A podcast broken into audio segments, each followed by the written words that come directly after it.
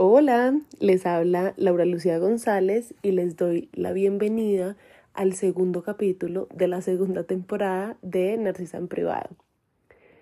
Hoy quiero compartir con ustedes una reflexión, creo yo que corta. Vamos a ver si lo logro o no. Como les dije en el capítulo pasado, quiero dedicar esta temporada a dejar guardadas algunas ideas que considero yo son herramientas para fortalecer la confianza que tenemos en nosotros mismos.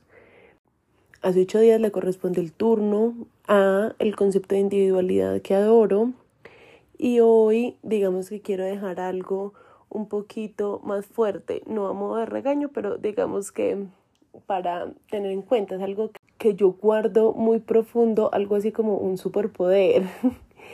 me encanta esa definición. Yo creo que hay varias habilidades que mm, en la modernidad son algo así como superpoderes, aunque parecieran lo más natural del mundo. creo yo que la habilidad más importante de una persona es saber contar una historia. Y la segunda es la capacidad de discernir, que no es nada distinto a la posibilidad de separar A de B, X de Y, 1 de 2. ¿Saben? Es la posibilidad de decir esto es vaso y esto es plato, esto es mesa y esto cama, esto día y esto noche. La capacidad de trazar una línea entre un fenómeno y otro.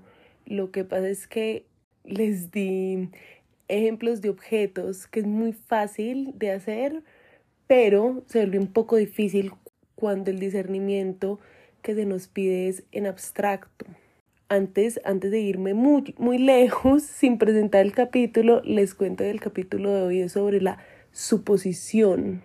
Como les dije hace ocho días, para mí es muy importante a la hora de construir confianza en nosotros mismos, la posibilidad de pararnos detrás de lo que nosotros hacemos, decimos y pensamos saben que nuestras acciones y nuestras palabras y nuestro pensamiento y nuestra forma de ver la vida responda a un estándar ético personal. Pero ahí viene una cosa muy importante y es que tanto construimos sobre supuestos imaginarios, que tanto pensamos, decimos y actuamos sobre supuestos que no son ciertos que no son reales o que no son reales aún. Y ahí es donde llega el tema de hoy, que es la suposición. La suposición es algo así como dar existencia a una idea que no necesariamente tenga un soporte fáctico. Y digamos que recojo lo que les acabo de decir sobre discernimiento porque creo que con frecuencia confundimos la creencia con la suposición y nos referimos a una suposición como si se tratara de una creencia. Vean, la creencia es una verdad subjetiva. Si esta no es la primera vez que ustedes se conectan a este espacio, muy seguramente se van a dar cuenta o se han dado cuenta que me refiero con mucha libertad a las cosas que digo como creencias. Y la verdad es que yo creo, yo creería, yo siempre he creído, yo digamos que no, no lanzo una sentencia como si yo tuviera la verdad revelada y las cosas fueran de una manera porque yo las digo o porque yo las piense así.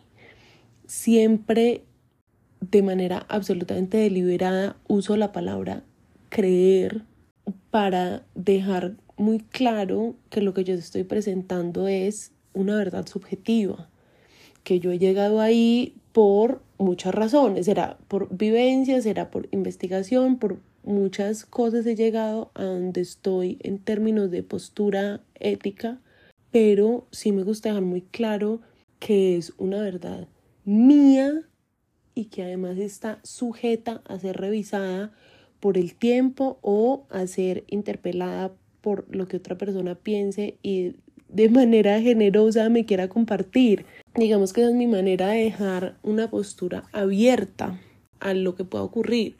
Esa es la creencia.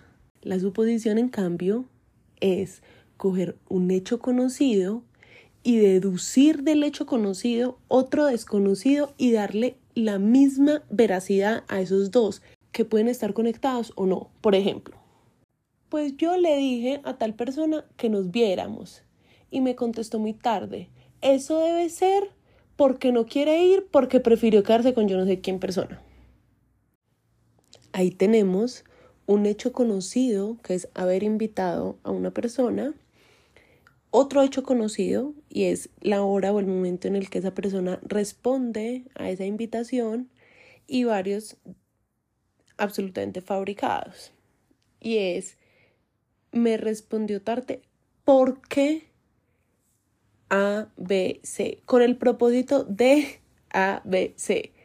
Esas dos partes son una fabricación y no nos damos cuenta. Entonces la suposición es darle igual valor a lo que sí sabemos y sí ocurrió y si es tangible y si tiene un sustento fáctico y a lo que yo me acabo de inventar. Entonces, le escribí a tal persona y me respondió a las 8 de la noche. Esas dos cosas ocurrieron. Esas dos cosas pueden ser verificadas por las dos personas que, que hicieron parte de esa interacción. ¿Por qué respondió a esa hora? Y cuál es la razón detrás de la motivación de por qué respondió tarde son fabricaciones. Y caemos en el gravísimo error de darle la misma veracidad a esos dos grupos de hechos, digamos. Creo yo que en términos de construcción de confianza en nosotros mismos es crucial darle la asignación real a las cosas que pensamos si estamos haciendo una conjetura o una suposición, decirle conjetura o suposición, no creencia, porque hay muchas cosas, hay muchas situaciones que no son susceptibles de ser verdades subjetivas. Esto se está poniendo denso, pero francamente yo confío mucho en, en ustedes como audiencia y sé que, sé que me siguen y que me entienden. A lo que voy y es no decirle creencia y no disfrazar de creencia una cosa que no es nada distinto a una suposición. Creo yo que el efecto de la suposición constante y disfrazada, además en nuestra vida, es que empezamos a actuar y nuestro, y nuestro estándar ético y nuestra manera de pensar, decir y hacer empieza a verse afectado por cosas que no son reales, por cosas que no han ocurrido, por cosas que no son susceptibles de que nosotros tengamos una postura subjetiva. Entonces le ponemos esa, ese disfraz o ese adorno o ese, o ese aviso o ese anuncio para que se convierta en una excusa para nuestra manera de pensar, decir y actuar. Entonces así muy fácil. Sí, muy fácil. Yo estoy trabajando en un lugar, quiero que me asciendan, no pido el ascenso, no pregunto, no sé cómo es el asunto y cuando no me ascienden, fabrico una historia que justifica, no sé, mi desilusión, mi rabia, mi frustración, pero no me doy cuenta que parte de esa historia que me estoy contando es una mentira, o sea, es una suposición que podría ser cierta o no.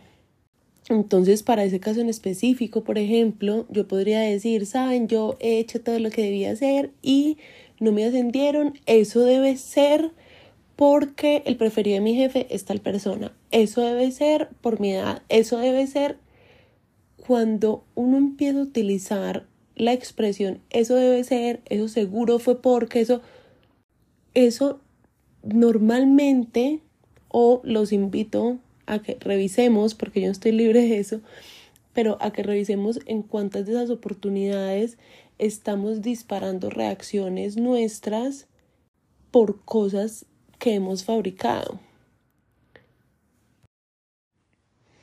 Y ustedes se preguntarán, ¿y qué importa?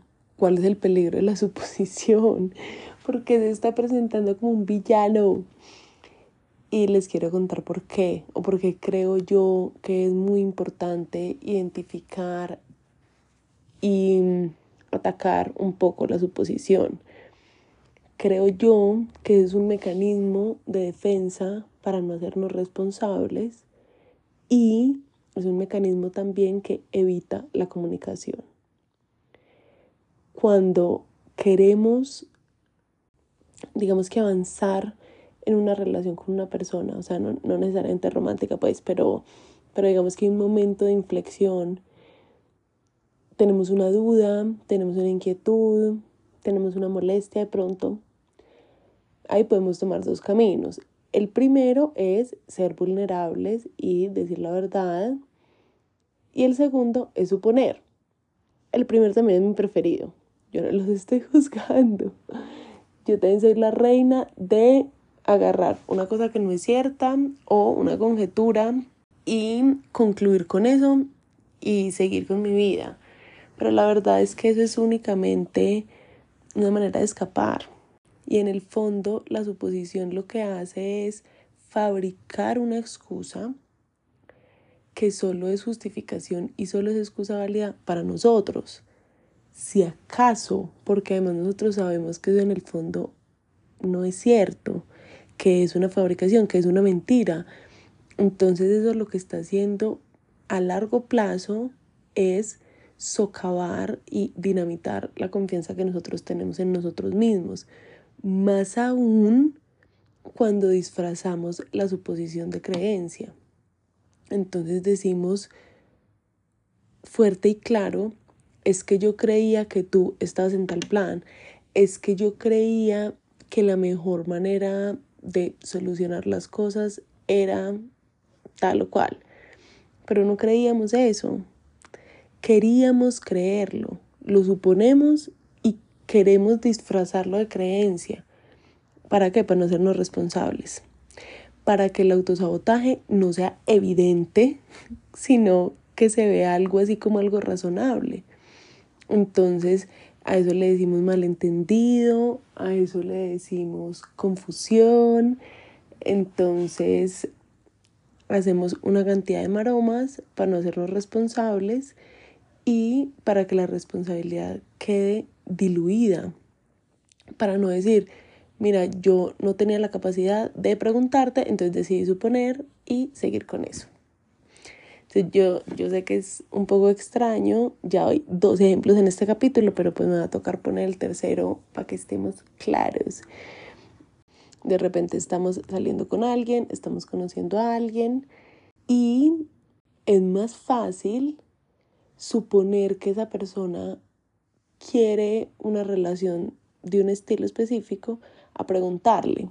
Entonces agarramos un montón de señales que están en el ambiente para hacer algo así como una sumatoria de indicios.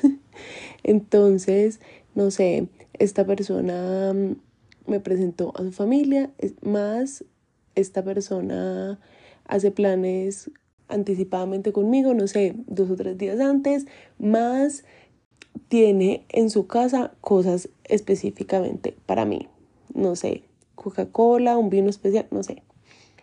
Entonces, en lugar de preguntar directamente, hey, ¿qué está pasando? ¿Para dónde va esto? Mejor agarramos las señales, las pistas y decimos, este tipo lo que quiere básicamente casarse conmigo mañana, yo no, entonces me voy. Y en el minuto en el que somos interpelados por esas conclusiones, decimos es que yo creía que A, B, C. Y yo les, yo les quiero decir algo de manera muy clara en el episodio de hoy, y es que la suposición no es una justificación válida, ni para nosotros mismos, ni para los demás yo de hecho creo que la suposición está mucho más cerca de la mentira que de la creencia. Entonces, no sé si en ese ejemplo es claro cómo para evitar una conversación directa es más fácil fabricar una conclusión. Fabricar una conclusión que además de repente como que confirma miedos que tenemos, inseguridades que tenemos y entonces nos da una justificación para actuar de tal o cual manera. Y de hecho la razón por la que decidí incluir esta idea en esta temporada es porque les, pues digamos que quería dejar grabado que lo que sí genera un impacto y sí genera una realidad y sí es una idea recubierta de verdad, de verdad fáctica, pues, es nuestra reacción, es lo que hacemos. Entonces, no sé, volviendo al ejemplo, de repente yo no, si no le pregunto a esta persona qué es lo que quiere, pues no podría saber a ciencia cierta. Lo que sí sabemos es que me fui.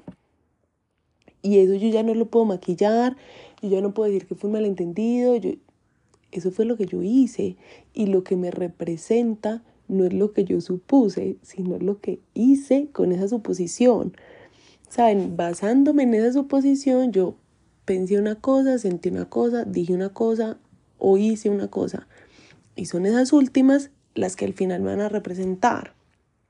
Y yo creo que ese es, digamos que puse ejemplos muy, muy tontos para que lo pudiéramos ver fácil, pero creo que la suposición también se vuelve una herramienta de autosabotaje porque creemos que no somos suficientes, que no es una creencia sino una suposición, porque suponemos que eso no lo vamos a lograr, suponemos que para que preguntarle o pedirle ese favor a tal persona si seguro no lo va a hacer, para qué postularnos si seguro no ganamos, seguro no, no ganamos la convocatoria, seguro, saben como que nos anticipamos de manera tal que esa suposición se vuelve una excusa para nuestro propio miedo y para nuestra propia pereza y para nuestra propia procrastinación.